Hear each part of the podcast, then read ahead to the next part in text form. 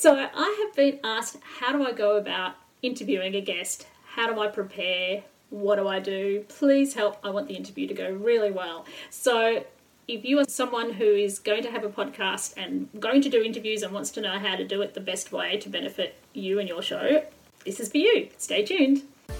Welcome to Magnetic Pod. If you are looking to attract your soul clients while doing the work you love, this show is for you. Hi, I'm Olivia de Sousa I'm a podcast manager and content repurposing specialist. The Magnetic Pod Show is about attracting your soul pod of clients through podcasting. It will also include things that can be applied to other areas of your marketing strategy too.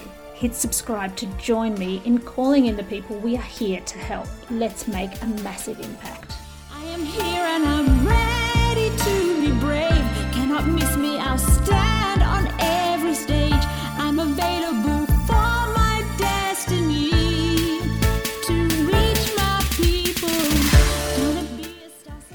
Now, before we get into it, make sure to hit the subscribe button so that you will get future episodes and you will learn tips and tricks that will help you with your podcast and help you with lead generation and your business. Okay, let's dive in. All right, so uh, if you're going to have guests in your podcast, you want to make sure that it benefits you and benefits your listeners. So think about your strategy. For example, my first podcast, I had guests. The basic reason that I had guests is because I was working for a stationery company and I was using the podcast as a way to network with my target audience. They were in the Chamber of Commerce and people in our local business network. It was a way to become prominent in the community. So it suited me to interview people and let them share their knowledge, let them shine, let them get leads from it, but also become known myself. And out of doing that, I got invited to do speaking gigs, I was invited to do a workshop. I didn't even have to ask, I just became known. And so those networking and business opportunities arose out of doing interviews. So think about why you're doing interviews. Is it because you want to leverage in that way, or you can also use it as a way to get on other people's podcasts as well so that you can borrow each other's audience and benefit that way. So, from the point of view of your podcast and what benefits your podcast, you need to be thinking about your audience and what's in it for them. So if you have a guest, it needs to be relevant to your podcast and offer value to your listener. Okay, so choose well. So obviously, if they're high profile, that's great, and you get the benefit out of them sharing it. Hopefully, they will share it. Don't forget to invite them to share it. But also, even if it's not high profile, if they've got really great quality content, that's really valuable too. One thing I think is really important is to research before the actual interview. So if you're do some background research, Google them, read their bio. If they can send you stuff, that's great. If they've read a book and you're willing to go that far, it is it is really beneficial to read the book. I know I have read books for people that I've interviewed and it's made such a difference because there are questions that I would not know to ask unless I'd read the book. There were issues to bring up. You can definitely go deeper if you've got some background information. If you watch people like Andrew Denton, like Mike Walsh, if you watch them and take notice, you will notice that they bring up stories because they've already had a bit of a chat to the person and they already know what they can draw out in the interview.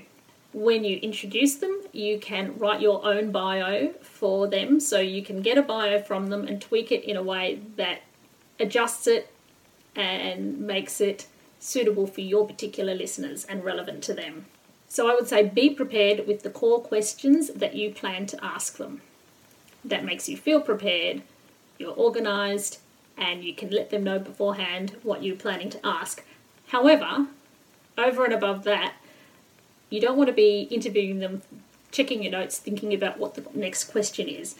The number one thing that I recommend when interviewing is to listen, listen, listen, listen, listen, listen, listen.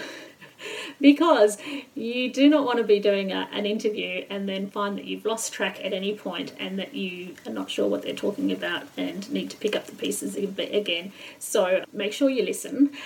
And also from listening, basically, I love the idea of listening and then digging deeper. So, some things you can do to dig deeper is I like to ask people to backtrack. They might be telling a story, and I'm wondering, oh, can you backtrack and tell me how you got to that point? It just opens up being able to tell a story. One question I've asked, which you would think might be a bit of a hard question to answer, but I've always found I've got the most fascinating answers, is just to say, who is, and then their name. And then they go, oh wow. And they have to have really think. And it ends up being quite a deep and meaningful answer. So that one's a really interesting.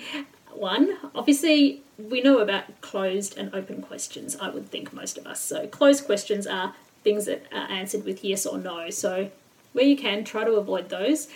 Ask questions like how or why. They open up into stories. And apart from that, those would be the main things I would recommend. But there's also technical preparation, like let them know that if they have a microphone, that would be great. Recommend for them to have good lighting, like a ring light, or to be in front of a window so they've got natural sunlight. Downlights are terrible, they're so unflattering. Uh, so, those kind of things, and just ahead of time, kind of the things that you plan to ask them. Also, for them to supply their contact details. I, I usually would finish off an interview saying, Is there anything else that you wanted to add before we wrap up? And then invite them to share their contact details, put all of those in the show notes, and basically, that's it in a nutshell. Let me know if you have any further questions. I have a link in the show notes where you can ask me anything and I will make future episodes about it. Don't forget, if you want to know what equipment you need to get started with a podcast, I have got my must have, best favourite items to have so that is in the show notes. Go and find the link there and you can have that for free. I also have a free Facebook community where we can get to know each other better and you can ask me questions in there as well. So thank you for joining me today. Don't forget to hit the subscribe button and I'll see you in the next episode. Bye. I am here and I'm ready to be brave. Cannot miss me, I'll stand on every stage. I'm available.